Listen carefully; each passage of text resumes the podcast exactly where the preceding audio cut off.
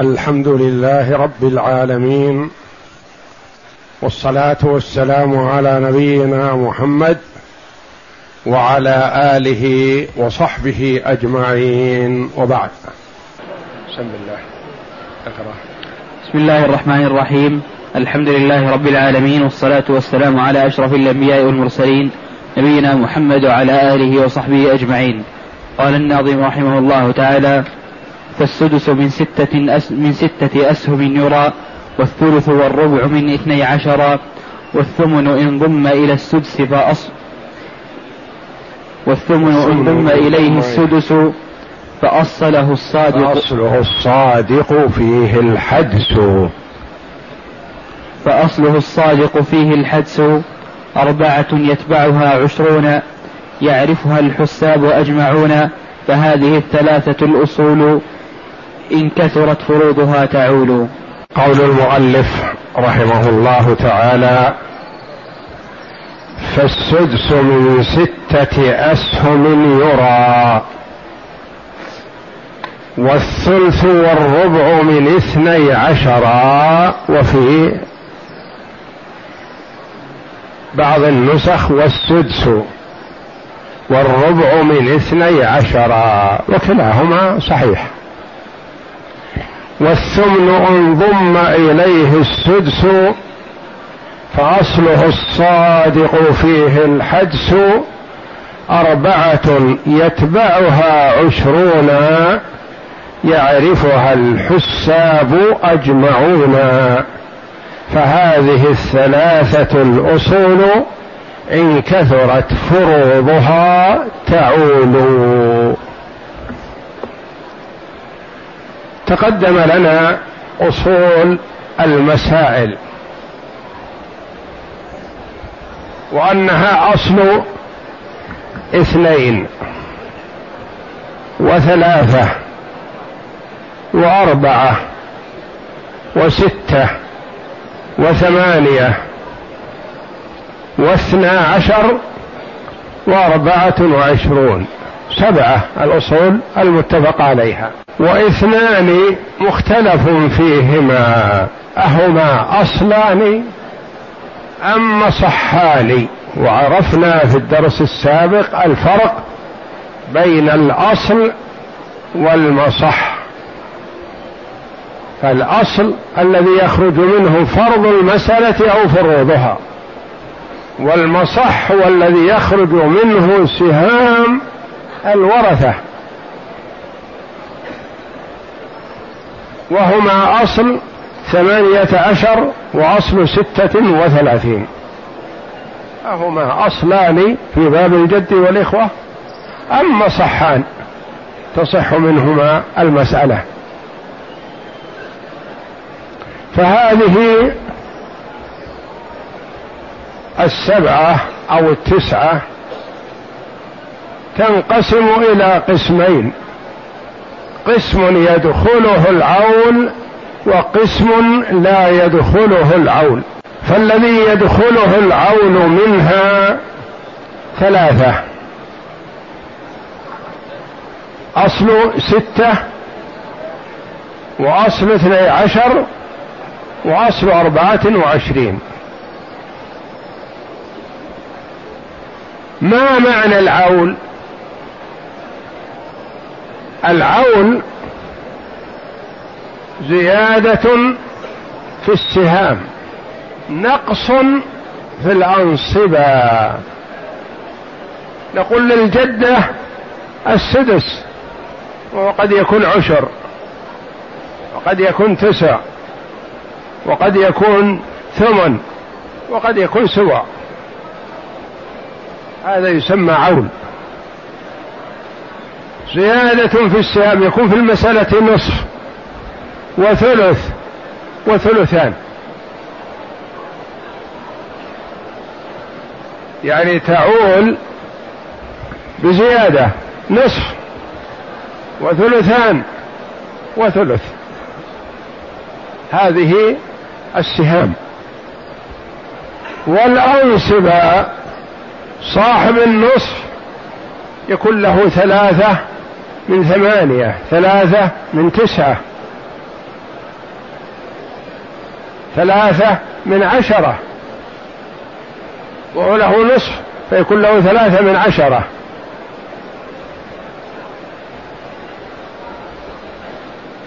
هذه الثلاثة الأصول أصل ستة وأصل اثني عشر وأصل أربعة وعشرين. أصل ستة. وضعفه وضعف ضعفه. أصل ستة يعول إلى سبعة ويعول إلى ثمانية ويعول إلى تسعة ويعول إلى عشرة.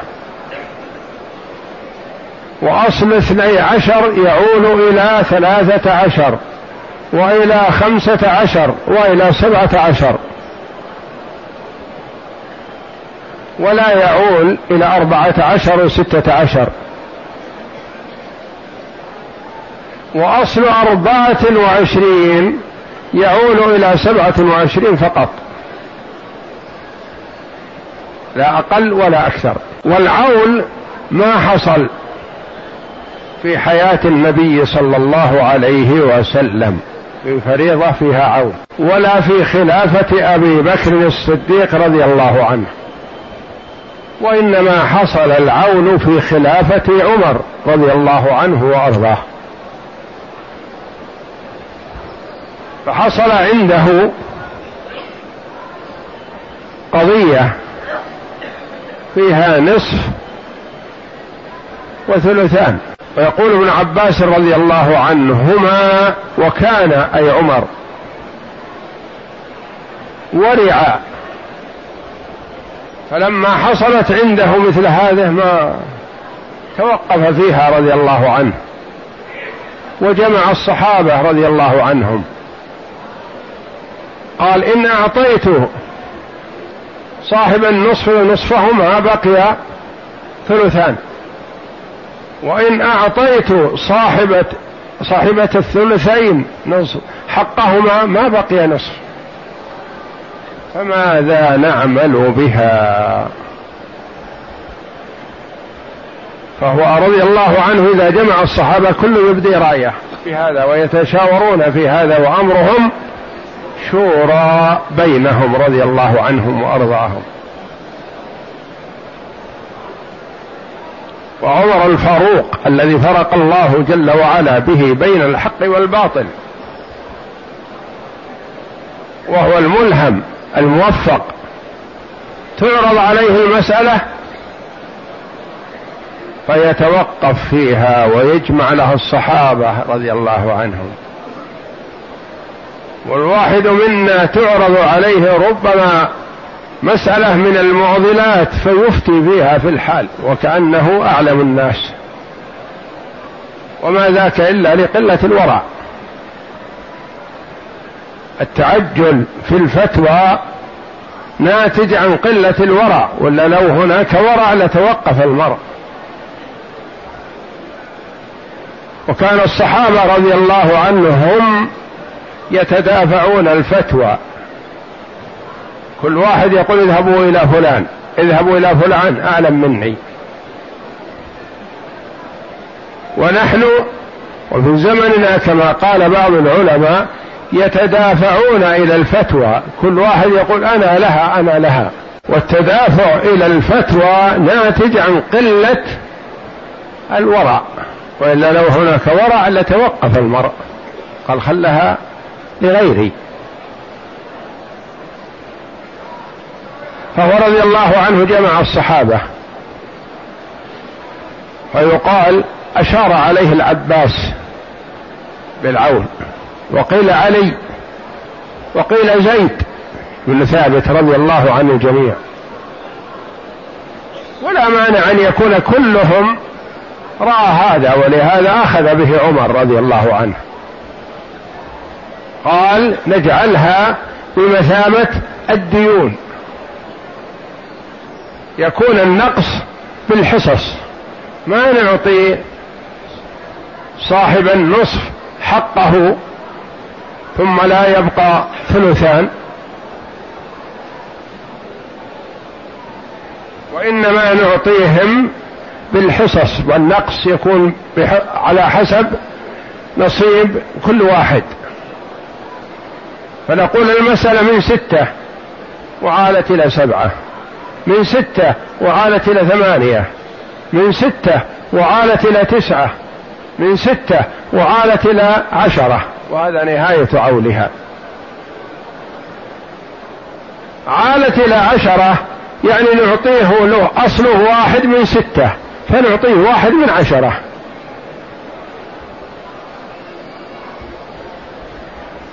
له اثنان من ستة مثلا الثلث نعطيه اثنين من عشرة من ثمانية. فأخذ عمر رضي الله عنه ومعه الصحابة رضي الله عنهم بالقسمة بالعول فيدخل النقص على كل واحد بحسبه. نرجع إلى قول الناظم رحمه الله.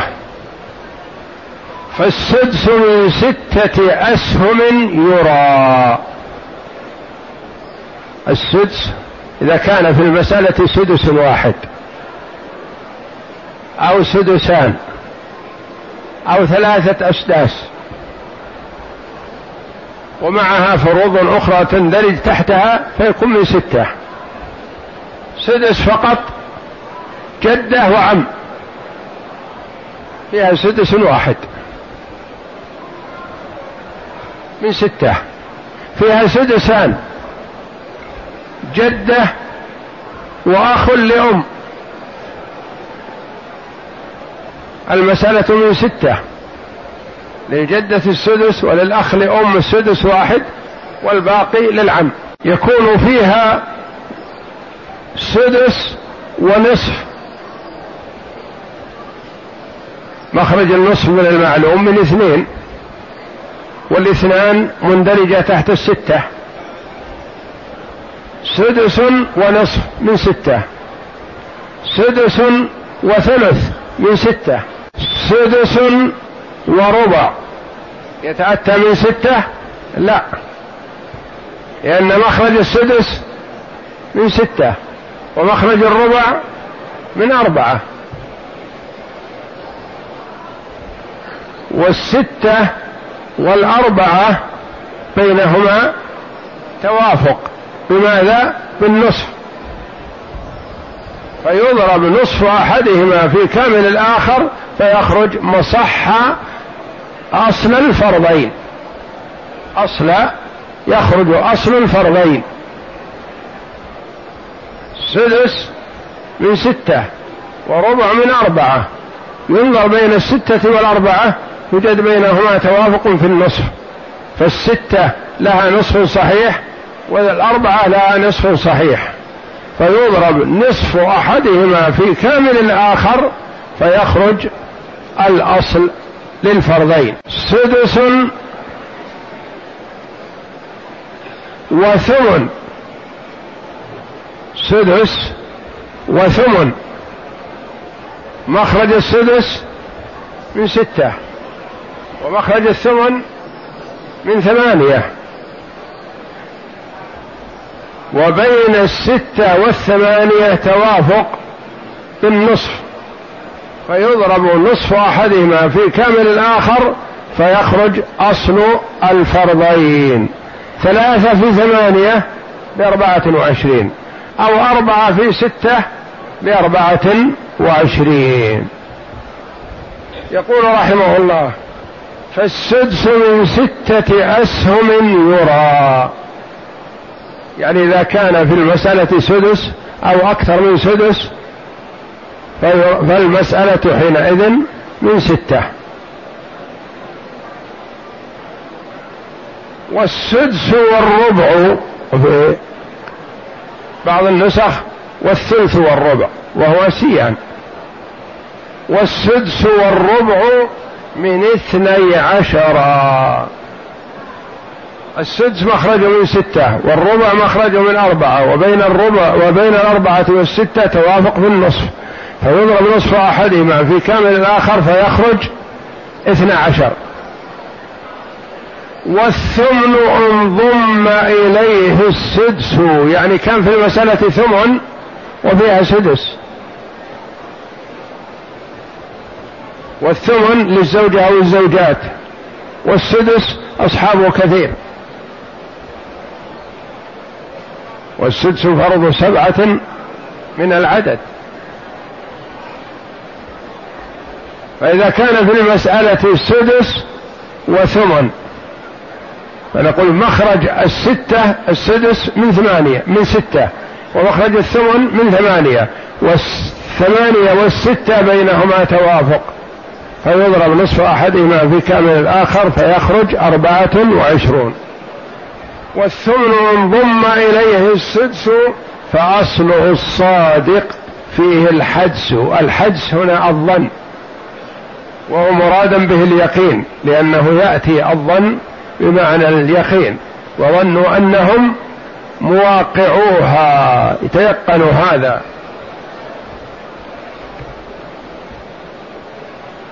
أربعة يتبعها عشرون يعني أصله الصادق أربعة وعشرون.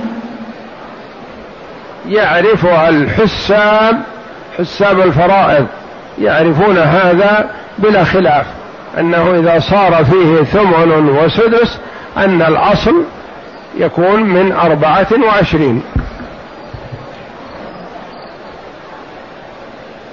أربعة يتبعها عشرون.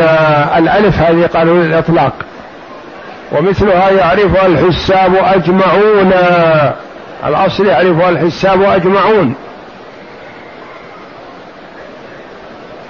فهذه الثلاثة الأصول. ما هي؟ أصل ستة وأصل اثني عشر وأصل أربعة وعشرين. إن كثرت فروضها يعني زادت فروضها فإنها تعول. تزيد السهام وتنقص الأنصبة إن كثرت فروضها تعول. والعون هو زيادة في السهام يعني يكون فيها سهام كثيرة. هلك هالك عن زوج وأختين شقيقتين وأختين لأب. عن زوج له النصف وأختين شقيقتين لهما الثلثان. وأختين لأب لهما الثلث.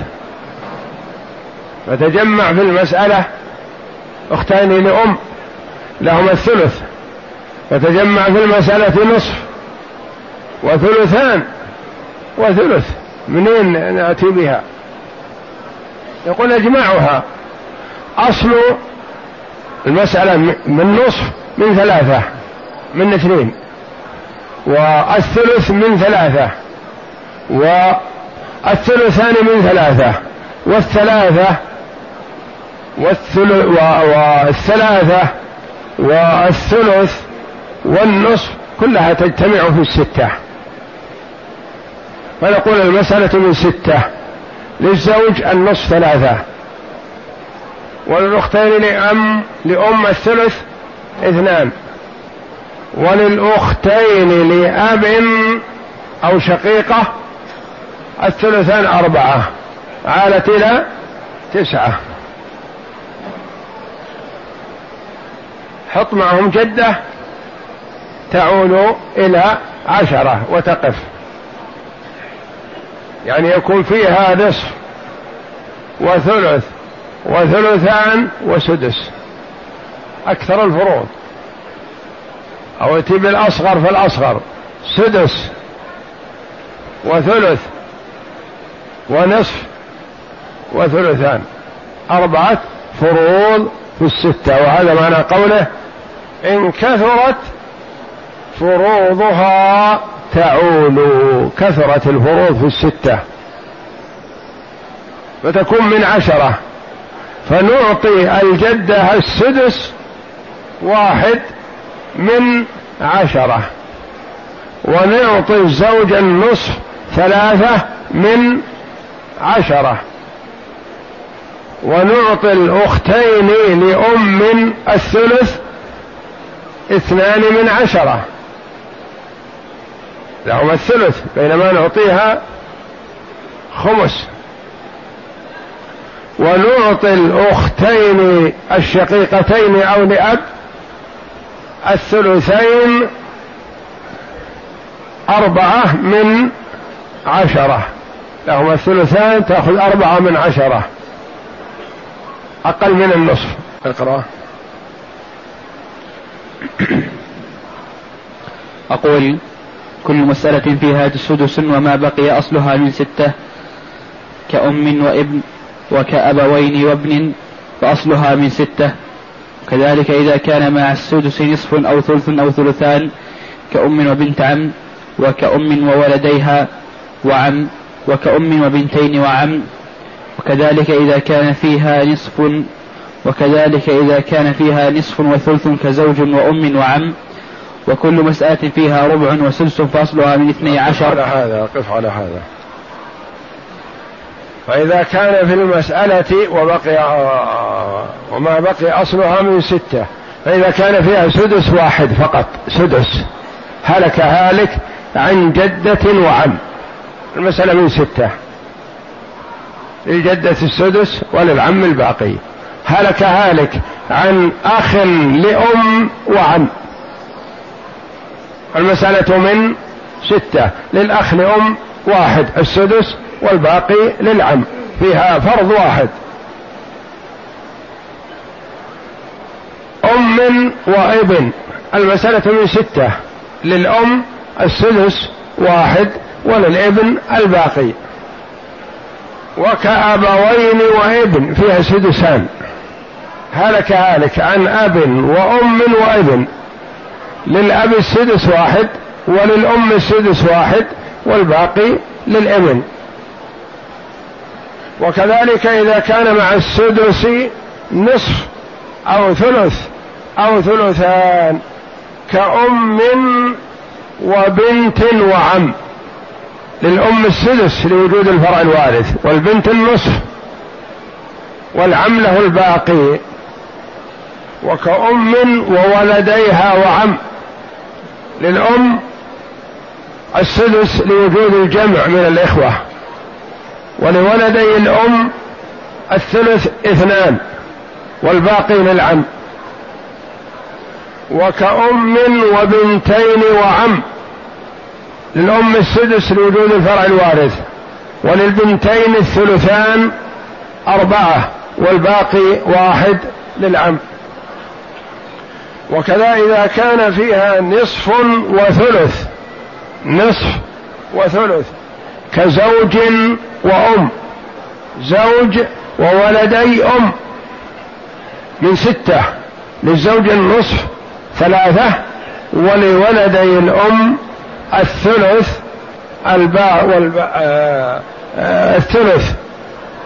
وإذا كانت أم فقط لها السدس والباقي للعم. كل مسألة فيها سدس وما بقي أصلها من ستة كأم وابن. وكأبوين وابن فأصلها من ستة وكذلك إذا كان معها السدس نصف إذا كان مع السدس نصف أو ثلث أو ثلثان كأم وبنت وعم وكأم وولديها وعم وكأم وبنتين وعم وكذلك إذا كان فيها نصف وثلث كزوج وأم وعم وكل مسألة فيها ربع وسدس. هذا الأصل اثني عشر. وكل مسألة فيها ربع وسدس فأصلها من اثني عشر لأن أصل مخرج الربع من أربعة ومخرج السدس من ستة ولا يتفقان إلا في الاثني عشر. نعم. وكل مسألة فيها ربع وسدس فأصلها من اثني عشر كزوج وأم وابن. وكذلك إذا كان مع الربع ثلث أو ثلثان كزوجة وأم وعم وكزوج وبنتين وعم فأصلها من اثني عشر وفي كثير من النسخ والثلث والربع من اثني عشر. وهي صحيحة كأم وزوجة وعم وكل مسألة فيها ثمن وسدس فأصلها من أربعة وعشرين. وكل مسألة فيها ربع وسدس فأصلها من اثني عشر. كزوج وأم وابن. زوج لها الربع والابن والأم لها السدس والباقي للابن. سدس سدس الأم وربع الزوج. مخرجهما من اثني عشر. للزوج الربع ثلاثة وللأم السدس اثنان والباقي للإبن. وكذلك إن كان مع الربع ثلث أو ثلثان زوج وبنتان. للزوج الربع ثلاثة وللبنتين الثلثان ثمانية. ثمانية وثلاثة أحد عشر والباقي لأولى رجل ذكر. وكذا إذا كان مع الربع ثلث أو ثلثان.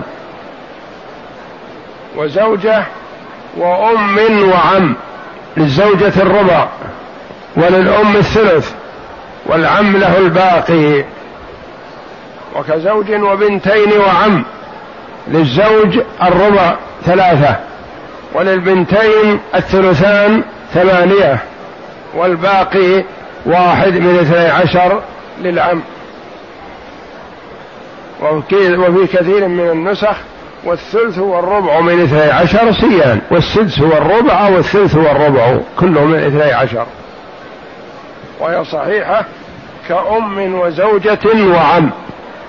أم لها الثلث في هذه المسألة والزوجة لها الربع لعدم فرع الوارث والعم له الباقي من اثني عشر. نعم.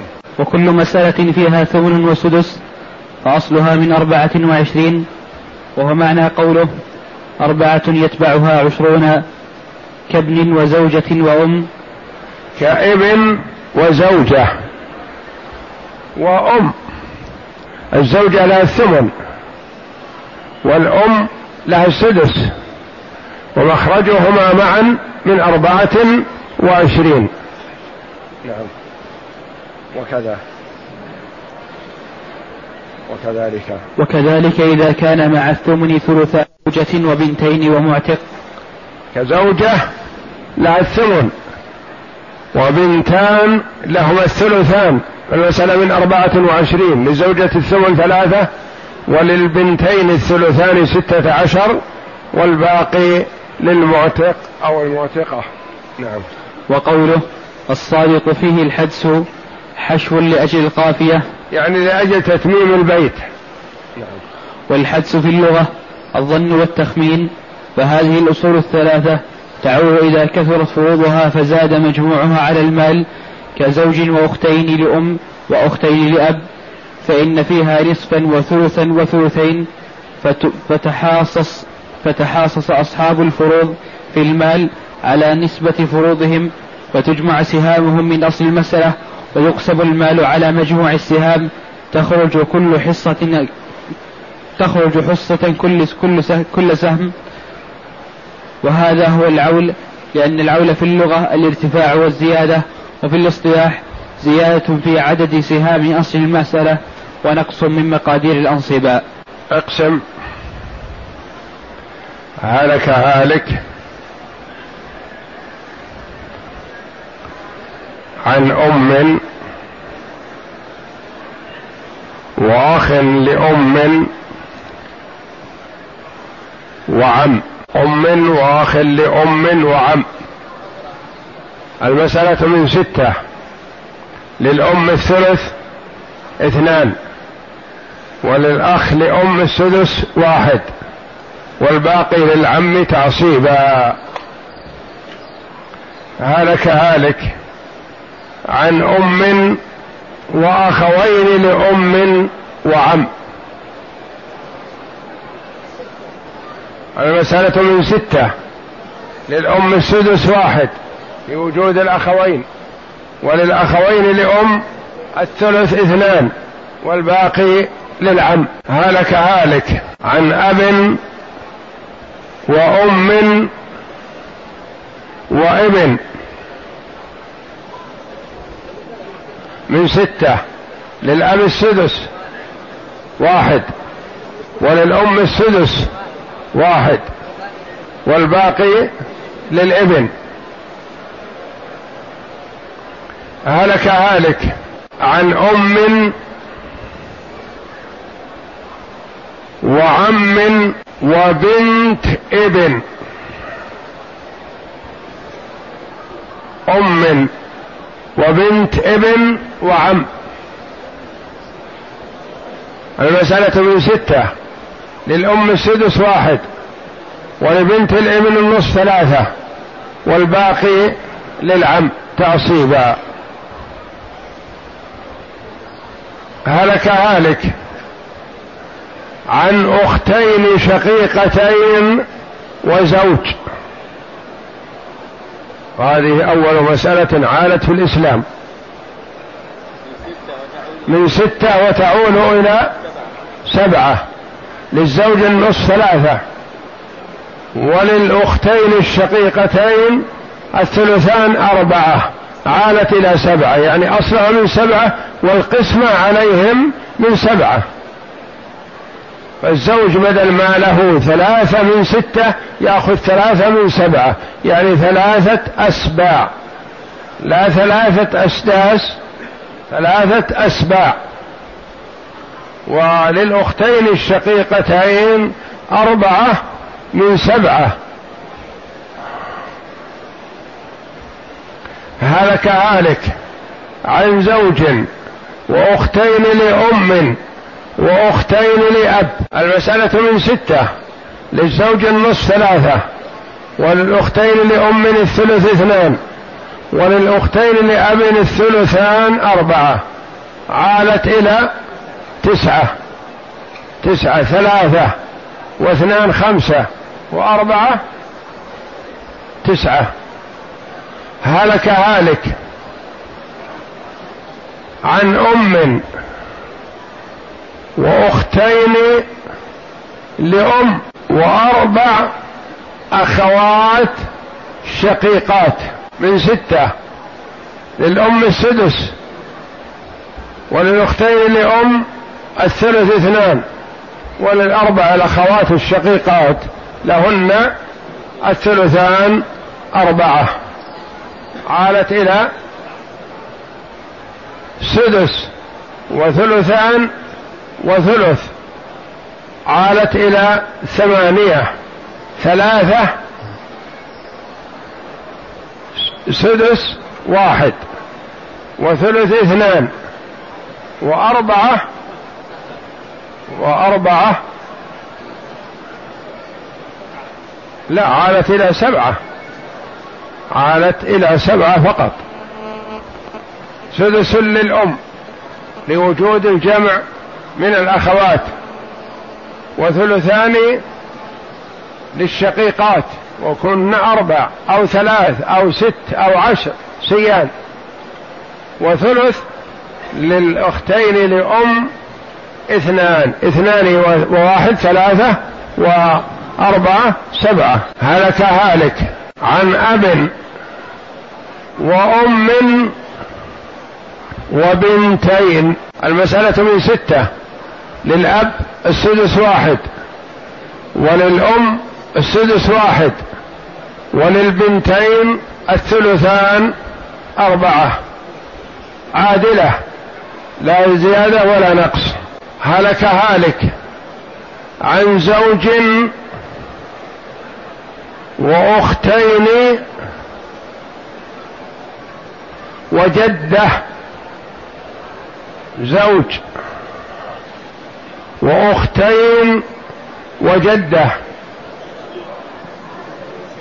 فيها زوج له النصف وأختين ثلثان وجدة لها سدس. من ستة وتعود إلى ثمانية. فللزوج النصف ثلاثة. وللبنتين وللأختين الثلثان أربعة وللجدة السدس واحد عالت إلى أربعة. هلك هالك عن زوج وبنتين وأم وأب. عن زوج وبنتين وأب. الزوج في هذه المسألة له الربع لوجود الفرع الوارث وللبنتين الثلثان وللأب السدس. والمسألة من اثني عشر للزوج الربع ثلاثة وللبنتين الثلثان ثمانية وللأب السدس اثنان عالت إلى ثلاثة عشر. هلك هالك عن زوجة وأختين شقيقتين وأختين لأب وجدة. زوجة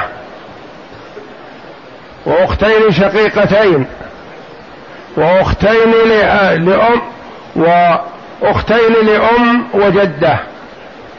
المسألة من من اثني عشر للزوجة الربع ثلاثة وللأختين الشقيقتين الثلثان ثمانية ثمانية وثلاثة إحدى عشر وللأختين لأم الثلث أربعة مع أحد عشر خمسة عشر وللجدة السدس اثنان عالت إلى سبعة عشر وهذا نهاية عول الاثني عشر. تعول الاثنى عشر إلى ثلاثة عشر وإلى خمسة عشر وإلى سبعة عشر. والله أعلم. وصلى الله وسلم وبارك على عبده ورسول نبينا محمد وعلى آله وصحبه